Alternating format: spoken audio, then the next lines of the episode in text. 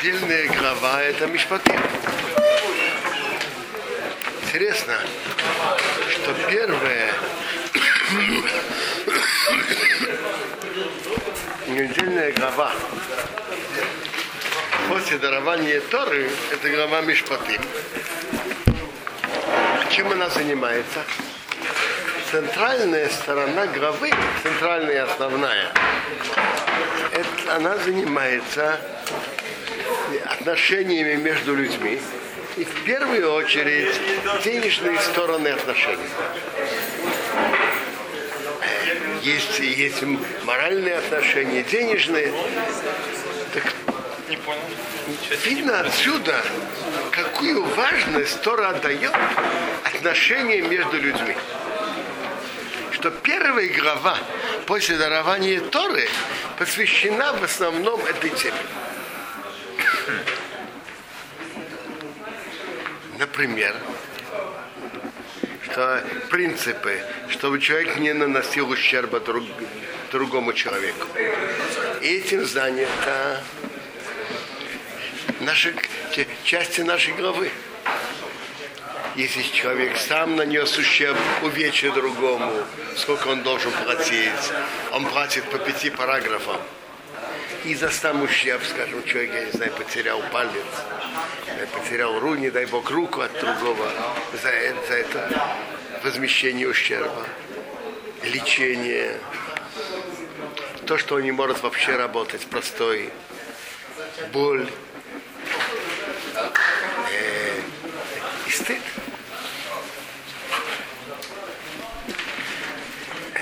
Не, не человек сам нанес ущерб, но его животное нанесло ущерб. Такие раска... Тора рассказывает нам, что он должен платить, если его бык забодал другого быка. Если его корова залезла в чужой огород и растоптала или съела. Он несет за это ответственность, и он должен заплатить. И не просто он должен заплатить. Если он платит землей, то он платит из лучшего, из лучшей части своего виноградника и лучшей части своего поля. Э, человек нанес ущерб следствием своих действий. Человек вырыл яму в общественном месте. Ну, человек скажет, я, я раму не, я, я яму не рою, и мне это не актуально. Но если человек бросает предметы, которые могут нанести ущерб. Осколки стекла, камни, предметы, которые могут мешать, выбрасывать в общественное место. Кто-то на них наткнулся. Он несет ответственность. В Талмуде рассказывается история, как один человек выбрасывал камни из своего двора на улицу прошел мудрец и говорит, смотри, говорит, ты, что ты бросаешь и не своего места свое? Тот посмотрел, что он мне говорит, я бросаю из своего в не свое. Что он мне крутит голову? Прошли годы, он обеднел, и он должен был продать свой двор. И потом он сам же шел по тому общественному месту накнулся на камни. Ой, кто-то выбросил эти камни, да пусть я не знаю что. И вдруг он вспомнил, а я сам бросил эти камни когда-то.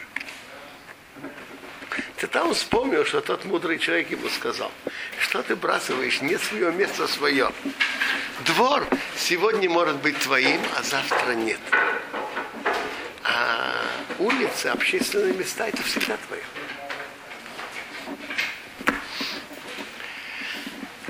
Тора рассказывает об ответственности за свои действия, если человек развел огонь. Э, и понятно, что это, это как раз человек имеет право.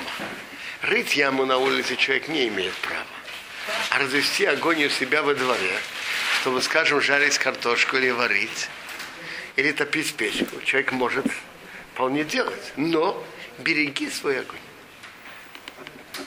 А если человек не уследил за огнем, и он вышел и разошелся, то по закону Торы он несет ответственность за все, что этот огонь сжег. За все, что этот огонь сжег. В этот шаббат будет Йорцайт Рабисол Салантара. Рабисол Салантер жил больше ста лет назад. И основная его деятельность была обратить внимание, в его время был большой религиозный мир еврейский, который учил Тору, соблюдал кашрут, шаббат и так далее. Он обратил внимание, что у многих, скажем, чтобы мясная ложка не попала в молочную, молочную кастрюлю, он, в этом он, люди остерегаются. А скажем, не обидеть другого словом или не задеть другого денежно, остерегается намного меньше. И он на это особенно обращал внимание. Отношения между людьми и денежные отношения между людьми. И интересно, это не случайно. Каждый год его Йорцей так и выпадает в главу Мишпатым, где там законы денег. Этот шаббат глава Мишпатым будет его Йорцет. К слову сказать, дедушка моего отца, его Йорцет тоже в тот же день, 25-го шаббата, в тот же день. У меня отца тоже Йорцет в этот день. Да? 25-го шаббата. И Рабицела режется, Рабицела раввина город режется. Это отец отца моего отца. Был раввином режется. Так Рабисол Салантер обратил внимание на, на это. Э? Это Беларусь. Может быть, Латвия. Наверное, Латвия. Резекна.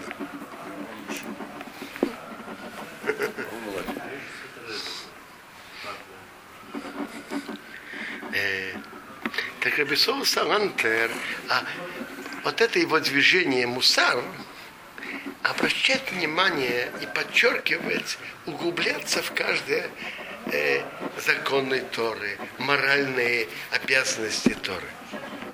То есть не только выполнять сами законы, но морально и духовно жить. Один Талмит Хахам обратил внимание на интересный факт, что законы Торы, которые нам актуальны, вы знаете, что больше законов между одним человеком и другим, чем между человеком и Богом? Что? Законы Торы, которые для нас актуальны в жизни.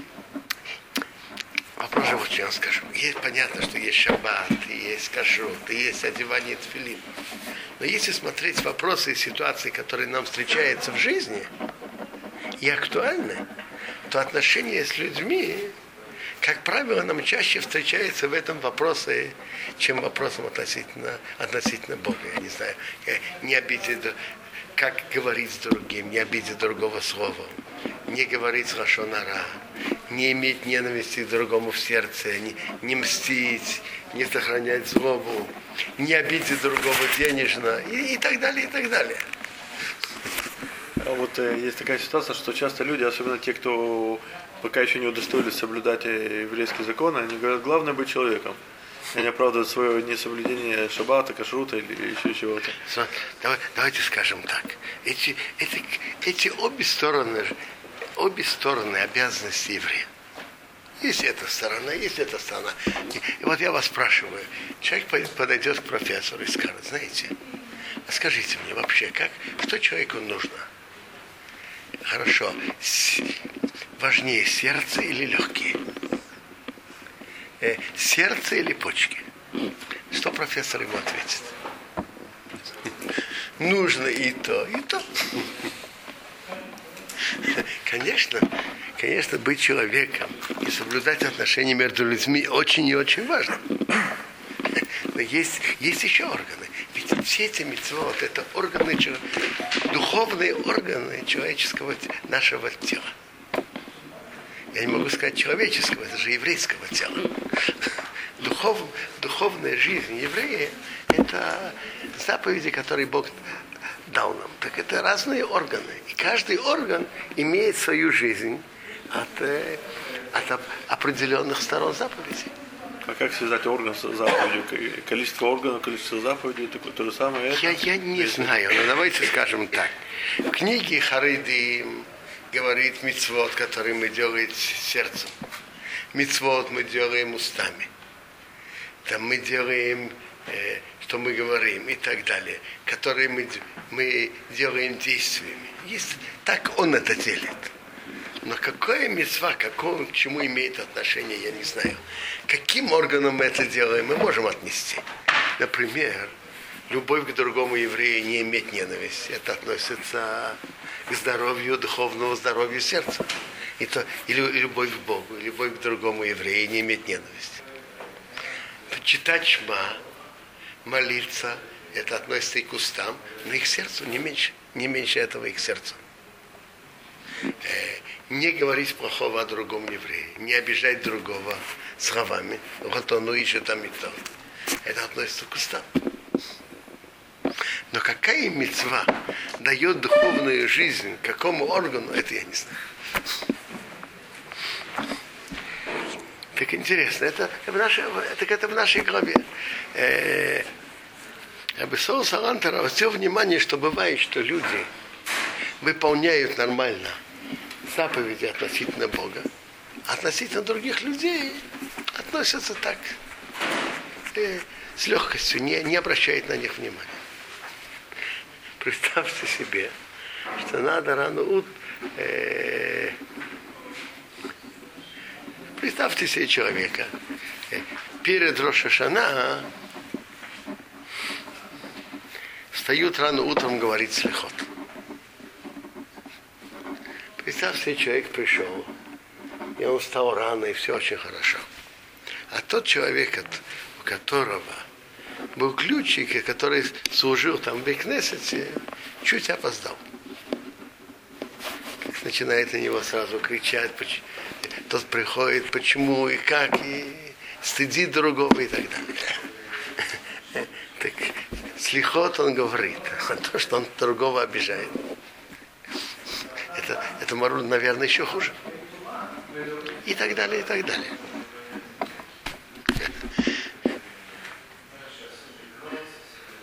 Рассказывает историю.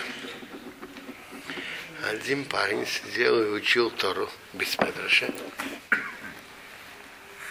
И тогда не было же электричества. Это, сейчас появилось, не, не, десятки лет. Он имел свечку и при ней учил. И он задумался, задремал. Пока от свечки из искры разгорелось пламя и сожгло Биткнесет. Кто-то сказал, смотрите, говорит, садик, насколько он сосредоточился в учебе. Наверное, это, это верно. Сидел и учил, пока заснул. Шабисон Салантер заметил другую сторону. Смотри, говорит, но сейчас, через его неосторожность, вышел пожар и сгорел Бекнесет. Так теперь он должен э, вернуть ущерб. Даже ценой того, чтобы закрыть геморрой и заработать деньги, чтобы вернуть ущерб, который произошел по его, по его вине.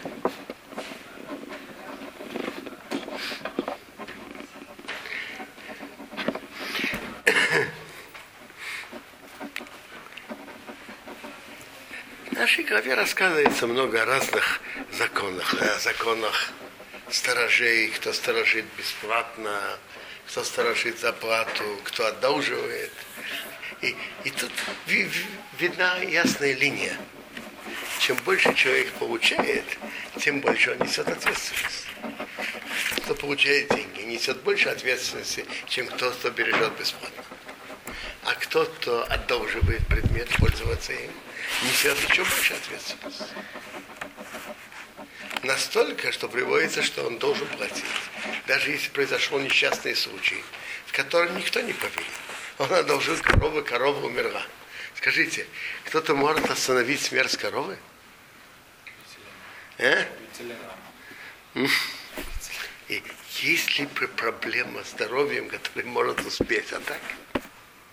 Она умерла. Но даже в так, при таком несчастном случае он должен будет вернуть полную стоимость коровы. Потому что ты пользовался ею безвозмездно. Поэтому ты несешь ответственность. И другими словами, э, корова, которая умерла, твоя корова умерла. Не корова хозяина умерла, а твоя корова умерла. Ты, ты должен ее вернуть. Ты потерял корову.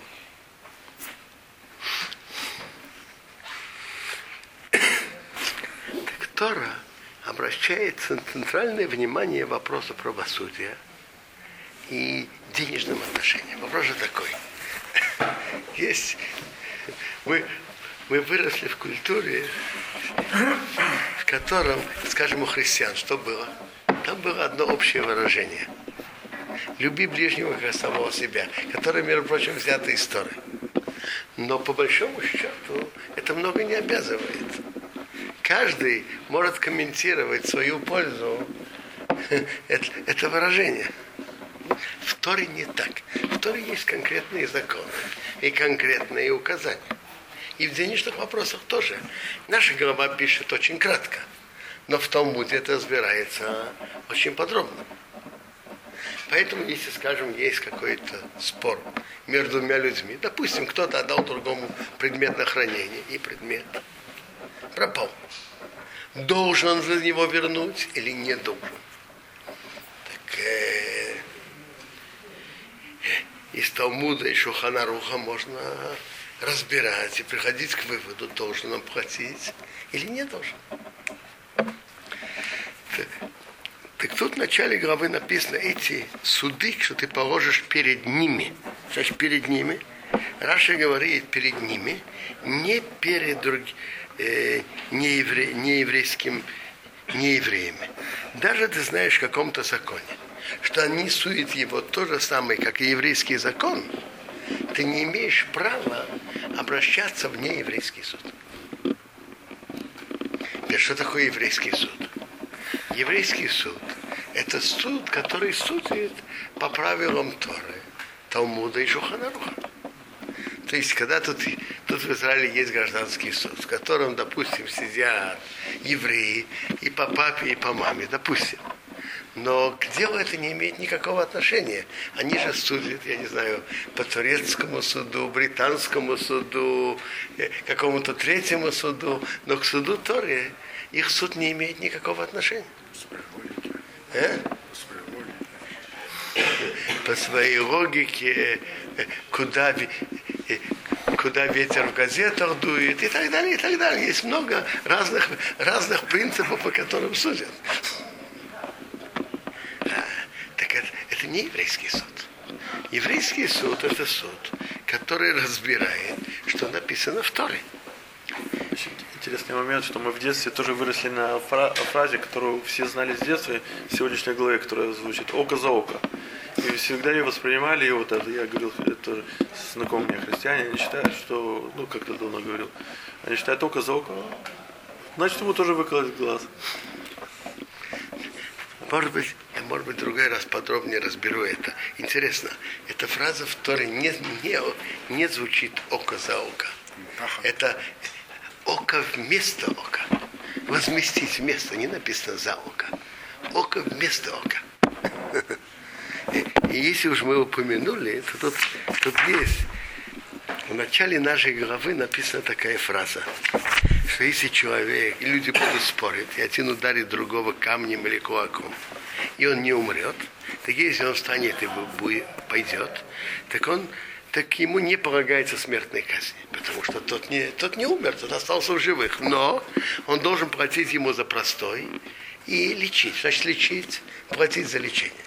Так если кто-то ударил другого камнем или кулаком, как вы думаете, э, там же написано не только око вместо ока, написано рана вместо раны. Синяк вместо синяка. Если кто-то ударил другого камнем или кулаком, э, вышла рана или синяк? Наверное, да. Так, э, так, так тут написано, что надо возместить денежный ущерб. Да, заплатить за простой и лечить. Вопрос только другой. почему Тора пользуется таким выраж... острым выражением? Око вместо ока. Почему Тора не пишет прямым текстом? Между прочим, э, э, как Ибн Эзра замечает, это, так сказать, выкуп. То есть, в принципе, полагалось бы ему вы, вынуть око. В принципе. Но Тора не указывает это на практике. Но Тора не пишет возмести ущерб, нет. Потому что Тора в том, что она пишет, они не только указывает нам практические законы, Тора нас этим воспитывает. Тора нам говорит око вместо ока, чтобы ты знал, что в принципе, по большому счету, тебе полагается сделать то, что ты сделал другому. И это вообще-то то, что тебе полагается. Но на практике Тора не велит это делать. На практике. Но в принципе, чтобы человек не думал, что кто-то разбил хрустальную вазу дорогостоящую или выпил другому газ, это то же самое. Тут он платит, не знаю, там сколько, 10 тысяч, 20 тысяч, он платит. И тут тоже платил деньги и кончено дело. Нет. Выпить другому газ совсем другое. В теории полагалось бы тебе сделать то, что ты сделал другому. На практике Тора не велит этого делать. Но что надо знать, что, что это страшная вещь. Это, это то, что Тора имела в виду этим выражением. Если человек там чуть пораньше, что его ударили, он не сразу умер, упал на землю, встал, прошел два метра и, и умер через два метра. Он как? Он встал и прошел? Нет, не об этом идет речь. Понимаю, ну, вот такой... Речь идет, что он идет, и, и, и он умер.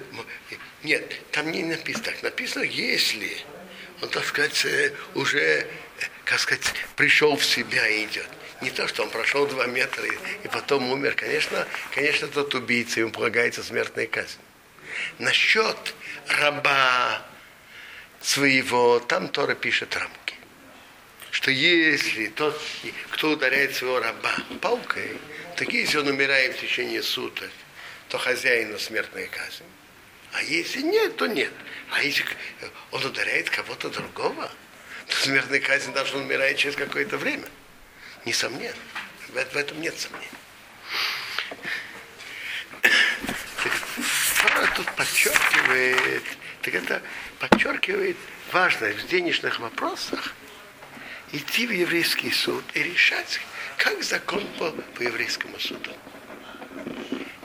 Могут быть претензии могут быть, и подходы могут быть разные. И каждый может про себя вначале считать, что он прав. И это нормально естественно для каждого человека. Но надо знать, что в случае конфликтов идут еврейский суд. И как тот еврей суд решит в твою пользу или не в твою пользу или в середине, как суд решит, надо уметь принять решение суда и его, и его выполнить рассказывает, что в этом отношении иногда это тяжелее человеку принять решение суда в денежных вопросах, чем в вопросах кашуна. Известно, что каждый, каждая еврейская женщина э, мясная ложка молочную кастрюлю попала горячая, и, и она сварила что-то, она пойдет спросить у раввина. Есть иск. То же самое любой еврей и Равин скажет, что это не кошерно, он не будет задумываться, Равин прав, я это прокаширую, не буду пользоваться и так далее. Что Равин скажет? Когда дело доходит до денежных отношений, то для многих людей это тяжелее. А человек должен работать над собой, чтобы в денежных отношениях было то же самое, как у всех. Это такие же законы Торы, как все другое. Это вопрос. По закону Торы ты должен тому платить или нет. И сколько ты должен тому платить. Э, я не знаю, бывает отношения между соседями, делать пристройку или что, претензии и так далее. Тоже есть правила и законы, сколько можно ограничивать соседа, сколько нет и так далее. Так во всех денежных вопросах надо уметь подчинить себя приказам Тора. Интересная вещь, заметьте, замечает уже, вы знаете, что было принято, когда дети маленькие, сейчас тоже во многих местах, где обучают детей, то маленьких, маленьких детей обучают обычно кусочки из Бобы Кама и Бобы Мити. Обычно, знаете, какие проким? Эру Мациот, например. Эти находки твои, а эти надо объявить. А коны Сринадыр, Амениях, это известные главы, которые обычно многие учат с маленькими детьми. Говорят от Рабисова Салантара, что говорит, это не случайно. Это одна из причин этого. То, что человек изучает и углубляется в этом, и трудится в этом, входит в его, проникает в его сердце. То, что человек учит, проникает внутри сердца. Когда ребенок с, с малого возраста изучает нас, как ущербы по Торе, надо платить, нельзя, почему, зачем, как, он начинает понимать, что есть свое имущество, есть чужое имущество, нельзя наносить ущербы имуществу. Человек находит находку, так надо выяснить, кого надо вернуть. Так человек с детства проникает ему в сердце понятие чужого имущества, и что нельзя чужое имущество трогать, и нельзя наносить другому человеку ущерб. Речь говорит, идет про имущество, и то же самое про личные отношения. В нашей главе, например, есть очень важная заповедь. Никакую вдову, никакого сироту не обижайте. Не обижайте ни лично в слова и ни денежно. Э, потому что вдова и сирота, они более ранимые, они более чувствительные. Если их кто-то обижает, это они, они быстрее становятся ранимыми. Так надо надо быть с ними особо осторожным. Вдова, которая вышла снова замуж, она все равно считается вдовой или она уже не считается? Я понимаю, что если она вышла замужем, она уже не вдова. Пока она остается вдовой, даже она стала вдовой, я не знаю, в 35-40 лет, а ей сейчас 80, она остается вдовой.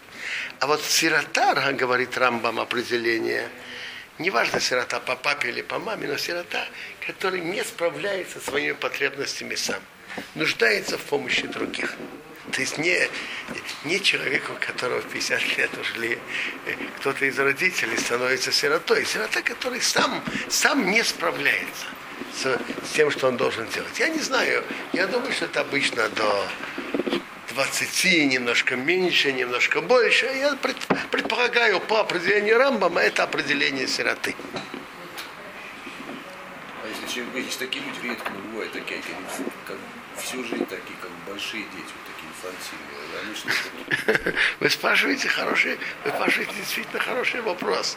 Э, есть люди, которые в детстве были сиротами, и они остаются такими. Я вам скажу, смотрите, в рамках Торы назвать его сиротой, когда он уже построил семью и воспитывает детей, детей с 15-20, то назвать его сиротой я бы не назвал. Но все-таки иметь морально, иметь к нему больше, большую мягкость и чувствительность, наверное, да, надо. Каждому человеку надо понять его натуру, как к нему относиться. Так это отношение между людьми, это из важнейших заповедей Торы, на что Тора обращает большое внимание.